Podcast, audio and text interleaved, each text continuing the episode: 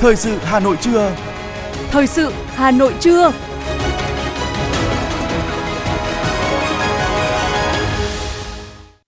Võ Nam Thu Minh xin được đồng hành cùng quý vị thính giả trong 30 phút của chương trình thời sự trưa nay, thứ hai ngày 20 tháng 2 năm 2023. Những nội dung chính sẽ được đề cập đến trong chương trình.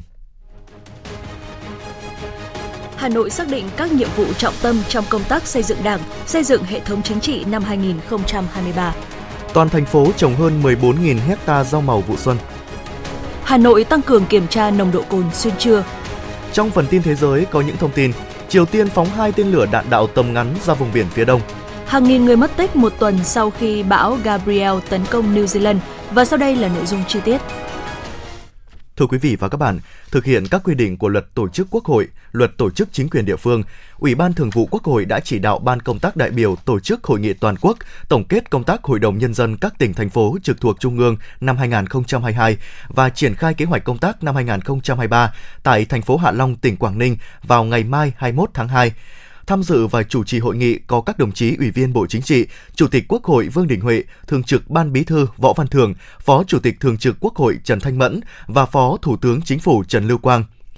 Việc Ủy ban Thường vụ Quốc hội tổ chức hội nghị có ý nghĩa quan trọng nhằm tổng kết đánh giá hoạt động của Hội đồng Nhân dân các tỉnh, thành phố trực thuộc Trung ương năm 2022 và triển khai kế hoạch công tác năm 2023 tăng cường sự chỉ đạo trách nhiệm của Ủy ban Thường vụ Quốc hội trong công tác giám sát, hướng dẫn đối với hoạt động của Hội đồng Nhân dân, đề xuất các giải pháp góp phần tiếp tục đổi mới, nâng cao chất lượng, hiệu lực, hiệu quả hoạt động của Hội đồng Nhân dân trong thời gian tới. Trên cơ sở chương trình nghị sự của hội nghị, Ủy ban Thường vụ Quốc hội giao ban công tác đại biểu tiếp thu, hoàn thiện báo cáo chính thức để báo cáo Bộ Chính trị, Ban Bí thư và gửi các tỉnh thành phố, các cơ quan hữu quan, đồng thời tổng hợp các ý kiến, kiến nghị đề xuất của Hội đồng nhân dân các tỉnh thành phố, báo cáo Ủy ban Thường vụ Quốc hội hoặc các cơ quan có thẩm quyền xem xét giải quyết. Ban Thường vụ Thành ủy Hà Nội đã có báo cáo về kết quả thực hiện công tác xây dựng Đảng, xây dựng hệ thống chính trị năm 2022, nhiệm vụ trọng tâm năm 2023. Để hoàn thành toàn diện các mục tiêu, chỉ tiêu, nhiệm vụ theo kế hoạch đề ra, Thành ủy xác định các nhiệm vụ trọng tâm cần thực hiện năm 2023. Trong đó tiếp tục thực hiện chủ đề công tác năm 2023 là năm kỷ cương, trách nhiệm, hành động, sáng tạo, phát triển – lãnh đạo chỉ đạo tổ chức triển khai thực hiện nghị quyết Đại hội đại biểu toàn quốc lần thứ 13 của Đảng, nghị quyết Đại hội đại biểu lần thứ 17 Đảng bộ thành phố, 10 chương trình công tác của Thành ủy khóa 17 và các nhiệm vụ chương trình công tác năm 2023 của Thành ủy đã đề ra, quyết liệt tổ chức triển khai thực hiện nghị quyết số 15 của Bộ Chính trị về phương hướng nhiệm vụ phát triển thủ đô Hà Nội đến năm 2030, tầm nhìn đến năm 2045 và chương trình hành động số 16 của Thành ủy, tập trung đẩy nhanh tiến độ lập quy hoạch thủ đô thời kỳ 2021-2030, tầm nhìn đến năm 2050 gắn với định hướng phát triển thủ đô Hà Nội, văn hiến văn minh hiện đại, điều chỉnh tổng thể quy hoạch chung xây dựng thủ đô Hà Nội đến năm 2030, tầm nhìn đến năm 2050 tập trung hoàn thiện thủ tục đầu tư dự án đường vành đai 4 vùng thủ đô, tiếp tục đổi mới phương thức lãnh đạo của Đảng, nâng cao hiệu lực hiệu quả hoạt động của hệ thống chính trị, lãnh đạo thực hiện tốt nhiệm vụ vừa phòng chống dịch bệnh, vừa phát triển kinh tế xã hội theo hướng thích ứng an toàn linh hoạt, kiểm soát hiệu quả dịch COVID-19, tăng cường quốc phòng an ninh, đẩy mạnh công tác đối ngoại.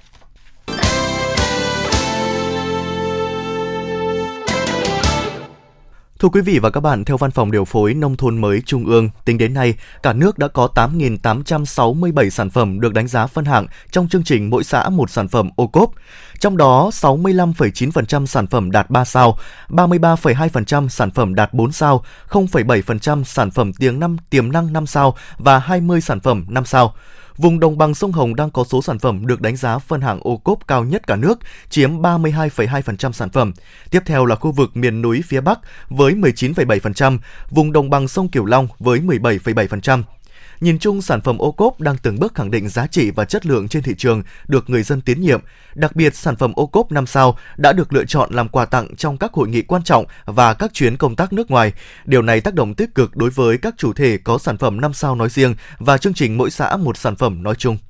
Sở Nông nghiệp và Phát triển Nông thôn Hà Nội cho biết, đến nay các địa phương đã gieo trồng được 14.054,9 ha rau màu vụ xuân, đạt 68,28% so với kế hoạch. Trong đó, diện tích cây ngô đạt 2.156,1 ha, lạc là 760,1 ha, rau ăn lá là 7.053,7 ha. Đã có 828 ha rau màu các loại đến kỳ thu hoạch. Qua kiểm tra thực tế của ngành nông nghiệp thủ đô tại các địa phương cho thấy, diện tích rau màu đã xuống giống đều phát triển tốt, ít sâu bệnh hại, đạt cả về năng suất và chất lượng. Các loại rau ăn lá có thời gian thu hoạch nhanh, giá bán tốt nên nhiều vùng chuyên canh diện tích lớn. Với thời tiết thuận lợi như hiện nay, ngành nông nghiệp khuyến cáo các địa phương nên đa dạng các loại rau củ quả khi xuống giống, tránh xuống giống cùng một loại dẫn tới dư thừa cục bộ, dễ bị sụt giá khi vào vụ thu hoạch. Cùng với đó cần chăm sóc tốt rau màu, bón thúc, vun sới, tưới tiêu phù hợp, phòng trừ sâu bệnh đúng kỹ thuật. Cán bộ bảo vệ thực vật tại các vùng rau chuyên canh cần tiếp tục tăng cường kiểm tra, đánh giá tình hình sâu bệnh hại để kịp thời hỗ trợ nông dân phòng trừ hiệu quả.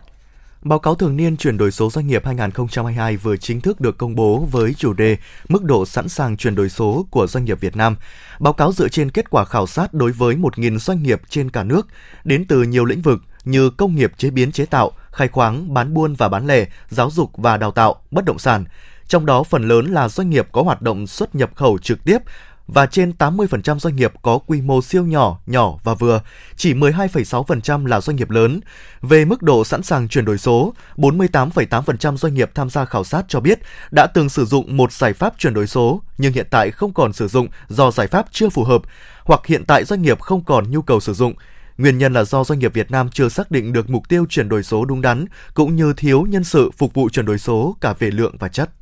Bộ Công Thương cho biết bên cạnh việc thúc đẩy lĩnh vực bán lẻ thông qua mở rộng, củng cố hệ thống phân phối hiện có, năm 2023 sẽ ưu tiên phát triển các phương thức bán lẻ mới, trong đó đặc biệt chú trọng phương thức bán lẻ đa kênh, bán lẻ qua điện thoại di động, truyền hình, qua các ứng dụng mạng xã hội dựa trên môi trường mạng internet, đáp ứng yêu cầu và xu hướng mua sắm của người tiêu dùng. Theo Bộ Công Thương, thị trường nội địa hiện có gần 100 triệu dân. Năm nay mục tiêu đặt ra với thị trường nội địa là phấn đấu tốc độ tăng tổng mức bán lẻ hàng hóa và doanh thu dịch vụ tiêu dùng đạt 8 đến 9 9%.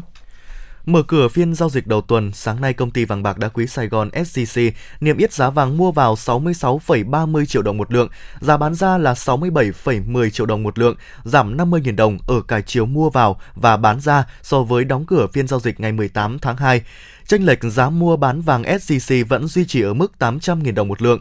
Cùng thời điểm, tập đoàn Doji niêm yết giá vàng mua vào bán ra ở mức 66,2 đến 67,2 triệu đồng một lượng so với đóng cửa phiên giao dịch ngày 18 tháng 2. Giá vàng tăng 100.000 đồng ở chiều mua vào và tăng 200.000 đồng ở chiều bán ra. Khoảng chênh lệch giữa giá mua với bán hiện ở mức 1 triệu đồng một lượng. Đầu giờ sáng nay theo giờ Việt Nam, giá vàng giao ngay niêm yết ở mức 1.839,3 đô la Mỹ một ounce, tương đương với 53,15 triệu đồng một lượng, thấp hơn 13,95 triệu đồng một lượng so với giá vàng SJC bán ra ở cùng thời điểm. Nhằm bảo vệ quyền lợi nhà đầu tư, từ hôm nay Sở giao dịch chứng khoán Thành phố Hồ Chí Minh HOSE sẽ hủy niêm yết đối với cổ phiếu FLC. Theo đó, gần 710 triệu cổ phiếu FLC sẽ bị loại khỏi sàn HOSE vì vi phạm nghiêm trọng nghĩa vụ công bố thông tin và các trường hợp khác gần 710 triệu cổ phiếu FLC của công ty cổ phần tập đoàn FLC sẽ được Trung tâm Lưu ký chứng khoán Việt Nam thực hiện chuyển dữ liệu đăng ký, lưu ký từ thị trường HOSE sang Upcom kể từ ngày 22 tháng 2 năm 2023. Thưa quý vị và các bạn, trong đề án phát triển 1 triệu căn nhà ở xã hội đến năm 2030 mà Bộ Xây dựng trình chính phủ sẽ cần tạo điều kiện cho doanh nghiệp huy động khoảng hơn 1,1 triệu tỷ đồng để thực hiện – Bên cạnh đó, hàng loạt khó khăn vướng mắc về pháp lý đã và đang tồn tại, nếu không được tháo gỡ thì kế hoạch phát triển nhà ở xã hội sẽ khó trở thành hiện thực. Phản ánh của phóng viên Ngọc Ánh. Trong bối cảnh thị trường đang thiếu trầm trọng nguồn cung nhà ở xã hội, nhiều doanh nghiệp muốn đầu tư nhưng phải đối diện với nhiều thủ tục hành chính, lợi nhuận thấp và quy định trồng chéo. Hàng loạt vướng mắc khiến doanh nghiệp không thể triển khai kế hoạch đầu tư xây dựng nhà ở xã hội.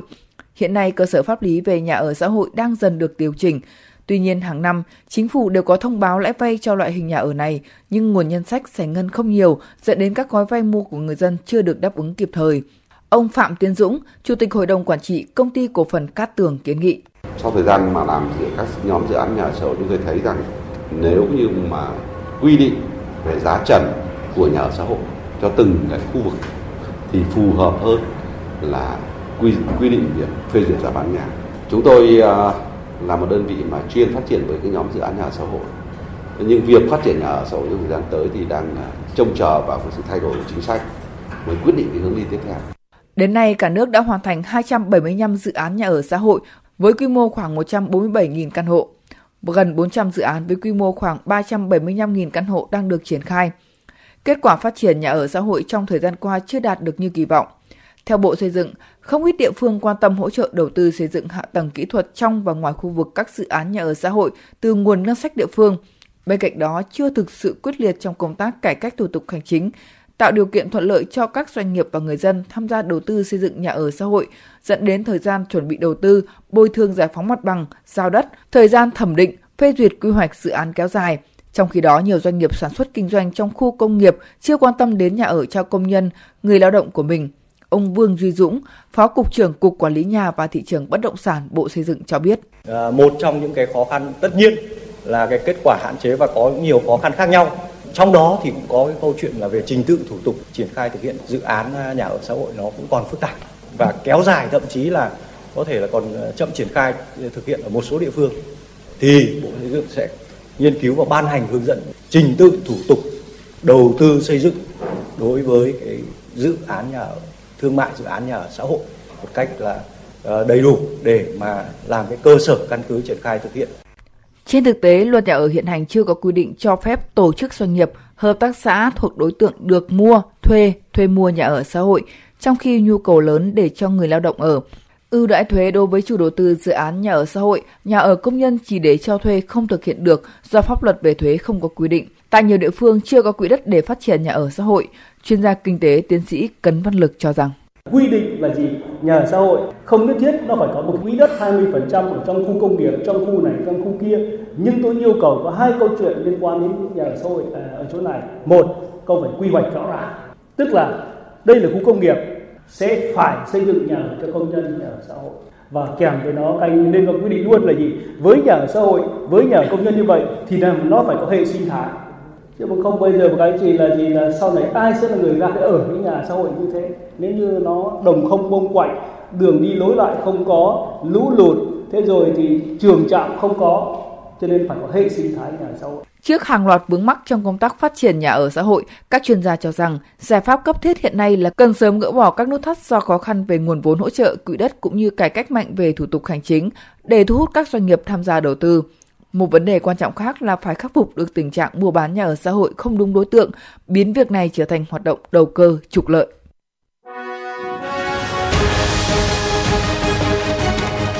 Thời sự Hà Nội, nhanh, chính xác, tương tác cao. Thời sự Hà Nội, nhanh, chính xác, tương tác cao.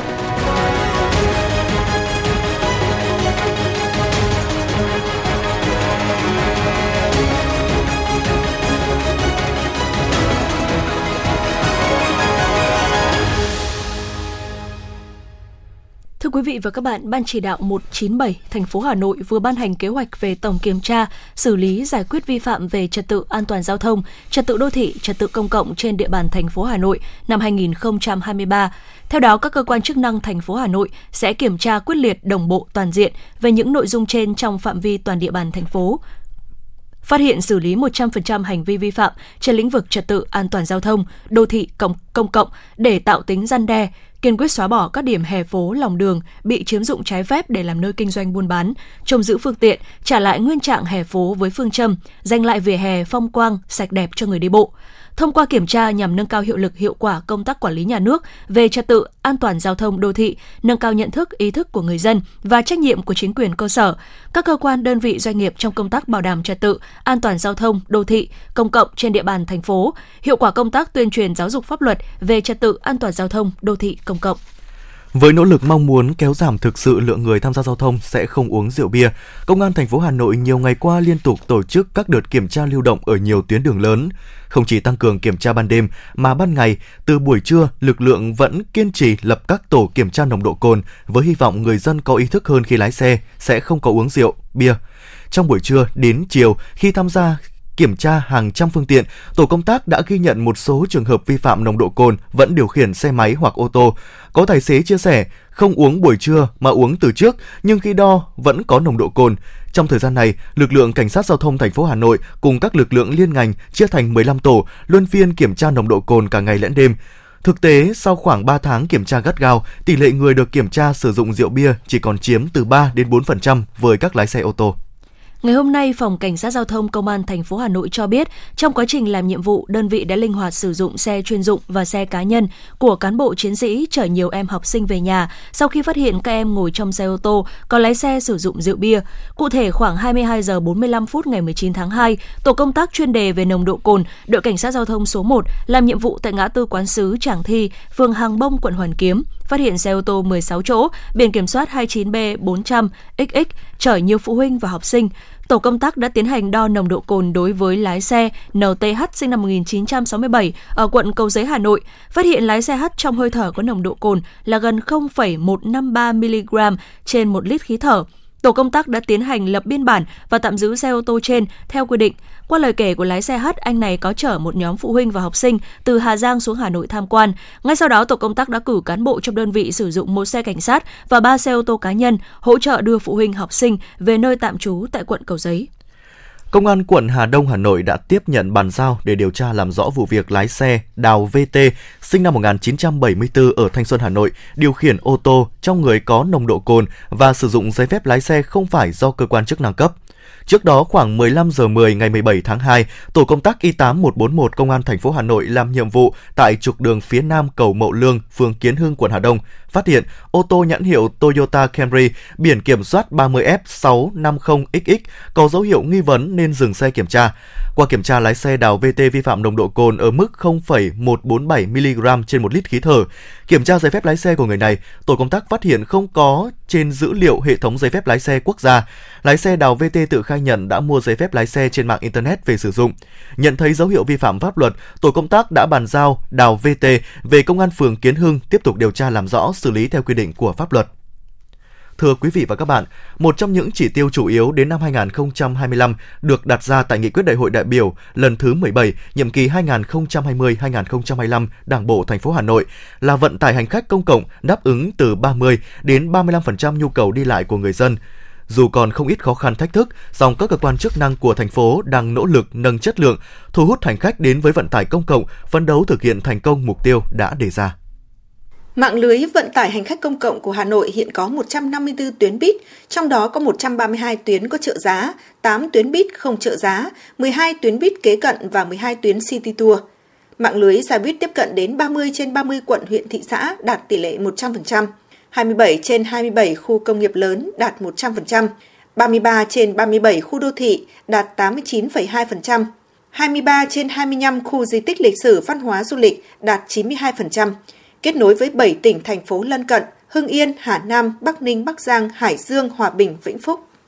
Ngày 6 tháng 11 năm 2021, tuyến đường sắt đô thị Cát Linh Hà Đông đã được đưa vào khai thác thương mại.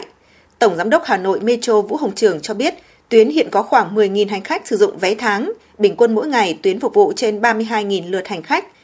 Theo Phó Giám đốc Trung tâm Quản lý Giao thông Công cộng thành phố Hà Nội, Sở Giao thông Vận tải Hà Nội Thái Hủ Phương, dù còn không ít khó khăn, song hoạt động vận tải hành khách công cộng của thủ đô đã có dấu hiệu phục hồi. Chất lượng dịch vụ vận tải công cộng đã được cải thiện, tăng số lượng chuyến, tăng số lượng phương tiện, mở rộng vùng phục vụ. Hà Nội cũng có thêm loại hình xe buýt điện chất lượng cao, qua đó thu hút thêm người dân sử dụng dịch vụ. Trong khi đường sắt đô thị đã dần khẳng định được tính ưu việt bởi tốc độ thời gian chuyến đi được đảm bảo. Ước tính cả năm 2022, tổng sản lượng hành khách vận chuyển đạt 337,2 triệu lượt, tăng 65,6% so với năm 2021. Doanh thu đạt 536,9 tỷ đồng, tăng 118,9% so với năm 2021. Trong đó, mạng lưới xe buýt vận chuyển khoảng 328,9 triệu lượt hành khách và tuyến đường sắt đô thị Cát Linh Hà Đông vận chuyển hơn 8,2 triệu lượt hành khách. Tỷ lệ đáp ứng nhu cầu đi lại của người dân vào khoảng 18,5%. Anh Lê Tiến Thành, một người dân quận Ba Đình cho biết. Khoảng cách từ công ty mình tới ga khoảng gần 2 cây số, nếu mà mình đi bộ thì ờ, sẽ rất là mệt. Mà nếu mà mình đi xe đạp thì ờ, cũng việc gửi xe nó cũng khá là bất tiện. Cho nên là có xe buýt đi thì ờ, mình thấy rất rất là tiện. Đường xá hiện nay là quá chật hẹp, không đủ sức để mà chứa cái, cái cái lưu lượng của hành khách trên các tuyến phố. Lưu thông của xe buýt ở các trên tuyến đường ngày càng khó khăn hơn và chậm hơn. Thế thì cái việc mà nghiên cứu để đưa cái loại hình xe buýt nhỏ hơn cái loại xe buýt lớn hiện nay thì cũng góp phần làm giảm cái áp lực giao thông. Dù rất đáng ghi nhận, song kết quả vẫn chưa được như kỳ vọng vì mục tiêu đề ra trong năm 2022 là đáp ứng khoảng 23% nhu cầu đi lại của người dân.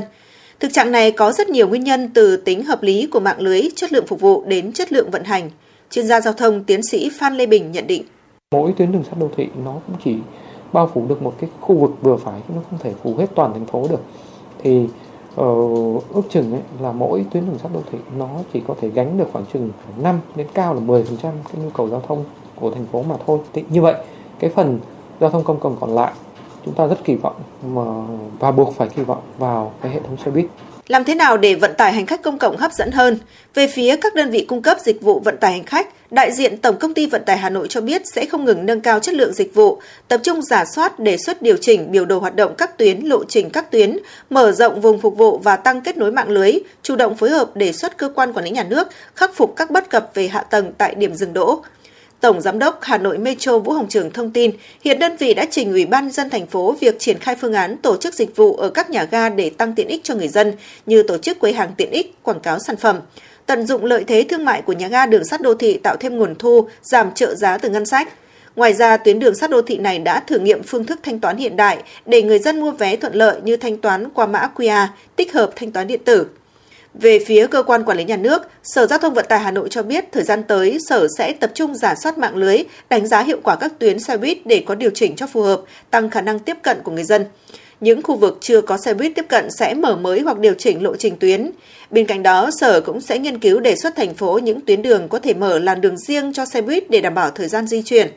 Cần thực hiện đồng bộ nhiều giải pháp từ nâng cao chất lượng, kết nối, tăng cường thông tin cho hành khách, phát triển nhiều loại hình vận tải khác, phát triển hợp lý các phương thức vận tải từ đường sắt đô thị, xe buýt đến xe điện 4 bánh, 2 bánh.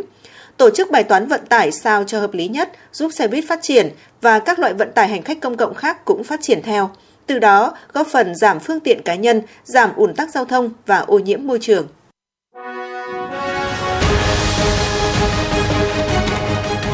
FM90 cập nhật trên mọi cung đường. FM 90 cập nhật trên mọi cung đường.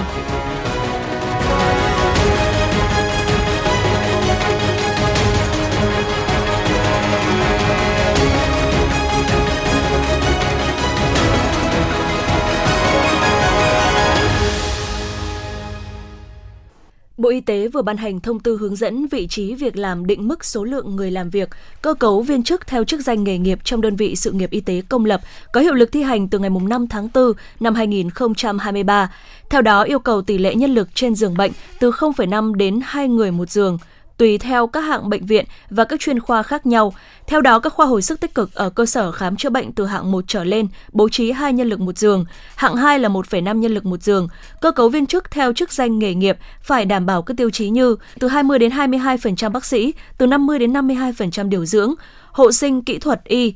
từ 5 đến 7% dược, trang thiết bị y tế. Các đơn vị sự nghiệp y tế công lập sử dụng viên chức không có trong mục danh mục vị trí việc làm theo quy định, phải có phương án sắp xếp phân công và chuyển đổi chức danh nghề nghiệp phù hợp. Đồng thời tuyển dụng bố trí thêm nếu chưa đủ định mức tối thiểu, hoàn thành trước ngày 31 tháng 12 năm 2025. Sau 2 năm tổ chức kỳ thi tốt nghiệp trung học phổ thông vào tháng 7 thì năm 2023, Bộ Giáo dục và Đào tạo dự kiến sẽ tổ chức kỳ thi này sớm hơn vào tuần cuối cùng của tháng 6 năm nay. Kéo theo đó, lịch tuyển sinh của các trường đại học cũng được đẩy lên sớm hơn để trong tháng 9 có thể cho học sinh vào nhập học. Kỳ thi tuyển sinh năm nay cũng cơ bản giữ ổn định như năm 2022. Tuy nhiên, về phương thức xét tuyển, Bộ Giáo dục Đào tạo khuyến cáo các trường hạn chế không đưa ra quá nhiều phương thức để tránh gây nhầm lẫn cho thí sinh và không hiệu quả cho chính các trường bởi năm 2022, nhiều trường đưa ra quá nhiều phương thức tuyển sinh. Theo quy chế, các trường đại học cũng hoàn toàn được quyền tổ chức xét tuyển sớm nếu như có nhu cầu. Tuy nhiên, dù thí sinh có hoàn thành kỳ xét tuyển sớm, cũng không có nghĩa rằng các em đã được nhận chính thức vào trường đại học đó, mà vẫn cần phải hoàn tất các thủ tục trên hệ thống chung theo quy định.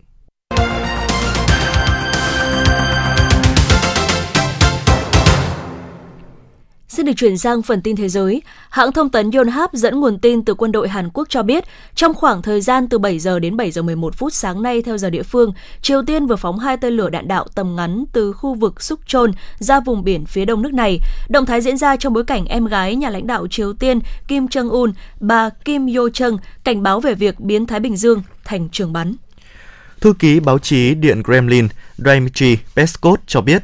Việc chính phủ Mỹ công khai ủng hộ các cuộc tấn công của Ukraine vào Crimea cho thấy khoảng cách chính sách đối ngoại ngày càng lớn giữa Nga và Mỹ. Tuyên bố này được đưa ra sau khi Thứ trưởng Ngoại giao Mỹ phụ trách các vấn đề chính trị Victoria New cho biết là cơ sở quân sự của Nga ở Crimea là mục tiêu hợp pháp đối với Ukraine và Washington ủng hộ các cuộc tấn công của Ukraine nhằm vào những cơ sở này. Trận động đất mạnh 7,8 độ tấn công vùng Đông Nam Thổ Nhĩ Kỳ và miền Bắc Syria hôm 6 tháng 2 đã cướp đi sinh mạng của hơn 46.000 người. Hiện khả năng tìm thấy thêm người sống sót là vô cùng xa vời. Được biết không có người sống sót nào được tìm thấy trong ít nhất 24 giờ qua. Ngày 19 tháng 2, Thổ Nhĩ Kỳ cho biết đã cho dừng các nỗ lực cứu hộ ở tất cả, trừ hai tỉnh hứng chịu thiệt hại nặng nề nhất. Ít nhất 11 người đã thiệt mạng và hàng nghìn người mất tích ở New Zealand sau khi bão Gabriel đổ bộ vào đảo Bắc trong tuần trước đó. Bão Gabriel tấn công vùng phía bắc của hòn đảo vào ngày 12 tháng 2 và di chuyển xuống bờ biển phía đông New Zealand, gây ra sự tan phá trên diện rộng. Thủ tướng New Zealand đã gọi bão Gabriel là thảm họa thiên nhiên lớn nhất trong thế kỷ này. Giám đốc điều hành cơ quan năng lượng quốc tế đã cảnh báo nguy cơ thiếu hụt năng lượng vào mùa đông tới. Nguyên nhân là do lượng khí tự nhiên hóa lỏng xuất ra thị trường ít hơn, trong khi mức tiêu thụ của Trung Quốc sẽ tăng lên trong năm nay. Giám đốc điều hành cơ quan năng lượng quốc tế cảnh báo các nước đã quyết định loại bỏ năng lượng hạt nhân cần xem xét lại. Electric Side de France đã báo cáo khoản lỗ kỷ lục 17,9 tỷ euro, tương đương với khoảng 19 tỷ đô la Mỹ cho năm 2022, đẩy tổng số nợ của gã khổng lồ điện này lên 64,5 tỷ euro. Các khoản lỗ trái ngược hoàn toàn với khoản lãi 5 tỷ euro vào năm 2021 là khoản lỗ lớn thứ ba trong lịch sử của doanh nghiệp Pháp và là mức tồi tệ nhất trong hơn hai thập kỷ qua.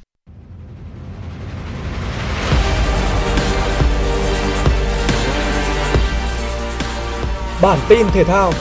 Bản tin thể thao.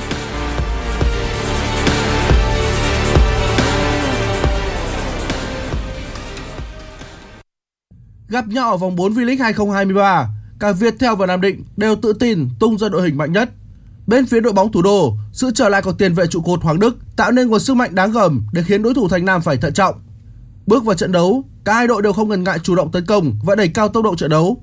Điều này tạo nên thế trận cởi mở và xuất hiện nhiều tình huống dứt điểm từ cả hai bên. Tuy nhiên, những tình huống tấn công đều không đảm bảo chất lượng. Nhiều cú sút chỉ đưa bóng đi chệch cột dọc hoặc bị thủ môn cản phá dễ dàng. Hiệp 1 kết thúc mà không có bàn thắng nào được ghi. Sang hiệp 2, Viettel tỏ ra nhỉnh hơn Nam Định nhờ hai cầu thủ chạy biên cơ động và khả năng sáng tạo của hàng tiền vệ. Nhưng điều đó cũng không thể tạo ra khác biệt khi Nam Định chơi chặt chẽ và chứng tỏ thực lực khác hẳn so với hình ảnh trụ hạng ở mùa giải trước.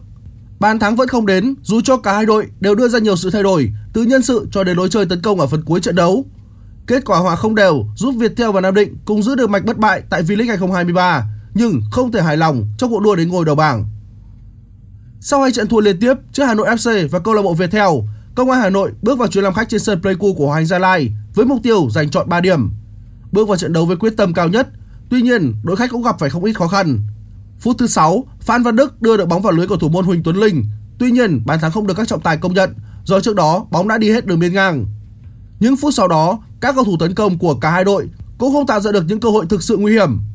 Phút 20, tiền vệ Sâm Ngọc Đức có pha dứt điểm đầy quyết đoán. Tuy nhiên, may mắn đã đứng về phía đội chủ nhà khi bóng tìm đến đúng cột dọc khung thành của thủ môn Huỳnh Tuấn Linh. Trước khi hiệp một khép lại, tiền vệ trụ cột Minh Vương bị chấn thương và buộc phải rời sân để nhường chỗ cho Đinh Thành Bình. Bước vào hiệp 2, Hòa Anh Gia Lai đã khiến khung thành của đội khách trao đảo sau cú dứt điểm căng của Paulo. Tuy nhiên, không phải chờ đợi lâu khi đến phút thứ 69, các cổ động viên sập Pleiku đã được ăn mừng bàn thắng. Brandao có pha đi bóng ấn tượng trước khi chuyền ngược lại cho Paulo tung ra cú dứt điểm căng hạ gục Patrick Lê Giang. Những tưởng công an Hà Nội sẽ phải nhận trận thua thứ ba liên tiếp thì phút thứ 83, John Klee tung ra cú dứt điểm từ ngoài vòng cấm làm tung lưới Tuấn Linh để gỡ hòa một đều. Đây cũng là bàn thắng ấn định tỷ số của trận đấu Kết quả hòa khiến Hoàng Anh Gia Lai không đạt được mục tiêu giành trọn vẹn 3 điểm để tri ân huấn luyện viên Kier Tiến Sắc trong ngày kỷ niệm 21 năm đến Việt Nam làm việc. Ngược lại, Công an Hà Nội cắt đứng chuỗi hai trận thua liên tiếp và xếp thứ 8 ngay trên Hoàng Anh Gia Lai với cùng số điểm. Dự báo thời tiết khu vực Hà Nội ngày và đêm ngày mùng, ngày 20 tháng 2 năm 2023, nhiều mây không mưa, sáng sớm có nơi có sương mù, trưa chiều hưởng nắng, gió đông bắc cấp 2 cấp 3, sáng và đêm trời rét, nhiệt độ thấp nhất từ 17 đến 19 độ, nhiệt độ cao nhất từ 23 đến 25 độ. Quý vị và các bạn vừa nghe chương trình thời sự của Đài Phát thanh Truyền hình Hà Nội, chỉ đạo nội dung Nguyễn Kim Khiêm, chỉ đạo sản xuất Nguyễn Tiến Dũng, tổ chức sản xuất Xuân Luyến, đạo diễn Kim Oanh, phát thanh viên Võ Nam Thu Minh cùng kỹ thuật viên Quốc Hoàn phối hợp thực hiện. Xin chào và hẹn gặp lại.